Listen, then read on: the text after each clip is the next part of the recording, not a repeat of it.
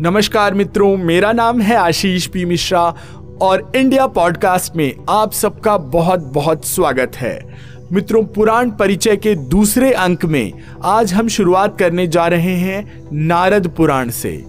तो नारद पुराण हमारा छठवां पुराण है, जो पच्चीस हज़ार श्लोकों से अलंकृत है। इसके भी दो भाग हैं। इन दोनों भागों में सभी 18 पुराणों का सार यानी समरी दी गई है। प्रथम भाग में मंत्र तथा मृत्यु पश्चात के कर्म और विधान है। प्रथम भाग में मंत्र तथा मृत्यु के पश्चात के कर्मों का विधान है।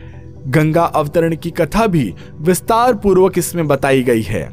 दूसरे भाग में संगीत के सातों स्वरों, सप्तक के मंद्र मध्य तथा तार स्थानों, मूर्छनाओं, शुद्ध एवं कूट तानों और स्वर मंडल का ज्ञान इसमें लिखा है।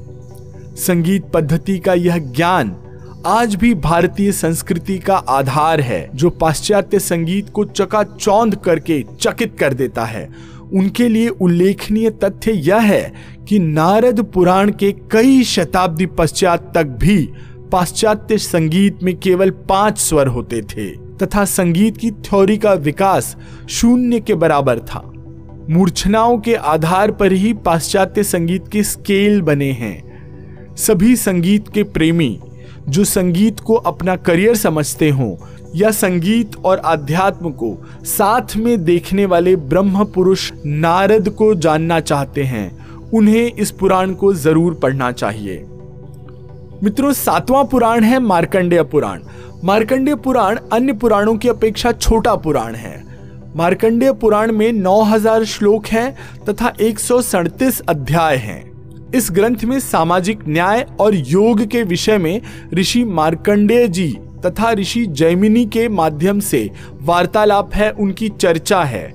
इसके अतिरिक्त भगवती दुर्गा तथा भगवान कृष्ण से जुड़ी हुई अनेक कथाएँ भी इसमें संकलित हैं। कहा जाता है, सभी ब्रह्म समाज को यह पुराण पढ़ना चाहिए। कम से कम मार्कंडेय ऋषि के वंशज इस पुराण को थोड़ा थोड़ा करके पढ़ने की कोशिश ज़रूर करें। मार्कंडेय पुराण के अध्ययन से आध्यात्मिक अक्षय यानी कि न समाप्त होने वाला सुख प्राप्त होता है। मित्रों, आठवां पुराण है अग्नि पुराण। अग्नि पुराण में पंद्रह हज़ार श्लोक हैं। इस पुराण को भारतीय संस्कृति का ज्ञान, कोश या आज की भाषा में आप कहें तो विकिपीडिया कह सकते हैं। इस ग्रंथ में भगवान मत्स्यावतार का अवतार लेकर पधारते हैं। उनका वर्णन है। रामायण तथा महाभारत की संक्षिप्त कथाएँ भी इसमें संकलित हैं। इसके अतिरिक्त कई विषयों पर वार्तालाप है, जिनमें धनुर्वेद गंधर्व वेद आयुर्वेद मुख्य हैं। धनुर्वेद गंधर्व वेद तथा आयुर्वेद को उपवेद भी कहा जाता है। मित्रों, नौवा पुराण है भविष्य पुराण। भविष्य पुराण में एक सौ उनतीस अध्याय यानी चैप्टर्स हैं और 28 श्लोक हैं। इस ग्रंथ में सूर्य देवता का महत्व बताया गया है। वर्ष के 12 महीनों का निर्माण किस तरह हुआ, वह इसमें बताया गया है। भारत के सामाजिक, धार्मिक तथा शैक्षिक विधानों और भी कई विषयों पर वार्तालाप इसमें समाहित हैं। इस पुराण में सांपों की पहचान, विष के प्रकार तथा विष दंश, यानी जब सांप डसता है तो उसको कैसे जाने पहचाने उसके संबंधित महत्वपूर्ण जानकारी है। इस भविष्य पुराण की कई कथाएँ आपको बाइबल की कथाओं से भी मेल खाती मिलती हैं।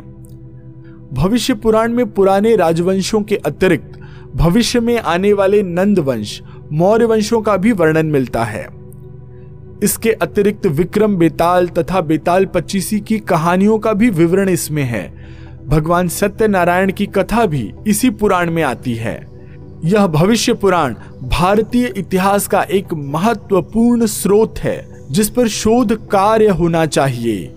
मित्रों, इसके उपदेश हर छात्र छात्रा शिक्षकों और अभिभावकों को अवश्य पढ़ने चाहिए।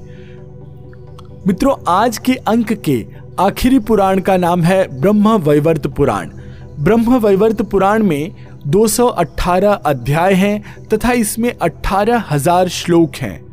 इस ग्रंथ में ब्रह्मा जी, गणेश जी, तुलसी माता माता सावित्री, लक्ष्मी माता, सरस्वती माता तथा भगवान कृष्ण की महानता का वर्णन है। मित्रों, इस पुराण में आयुर्वेद संबंधित ज्ञान भी संकलित है, जो आयुर्वेद और भारतीय परंपरा में निरोगी शरीर के विषय में गंभीर जानकारियाँ देता है। ब्रह्म वैवर्त पुराण का यदि आप अध्ययन करते हैं तो यह आपके जीवन का पथ प्रदर्शक बनता है, मार्गदर्शक बनता है। मित्रों, आज के इस अंक को यहीं पर विराम देता हूँ। आप इस पॉडकास्ट को जिस भी प्लेटफॉर्म पर सुन रहे हैं, वहाँ पे इसे सब्सक्राइब और फॉलो करना बिल्कुल मत भूलिएगा। आपकी प्रतिक्रियाओं की प्रतीक्षा रहेगी। मैं आशीष पी मिश्रा आपसे आज्ञा लेता हूँ। धन्यवाद, नमस्कार।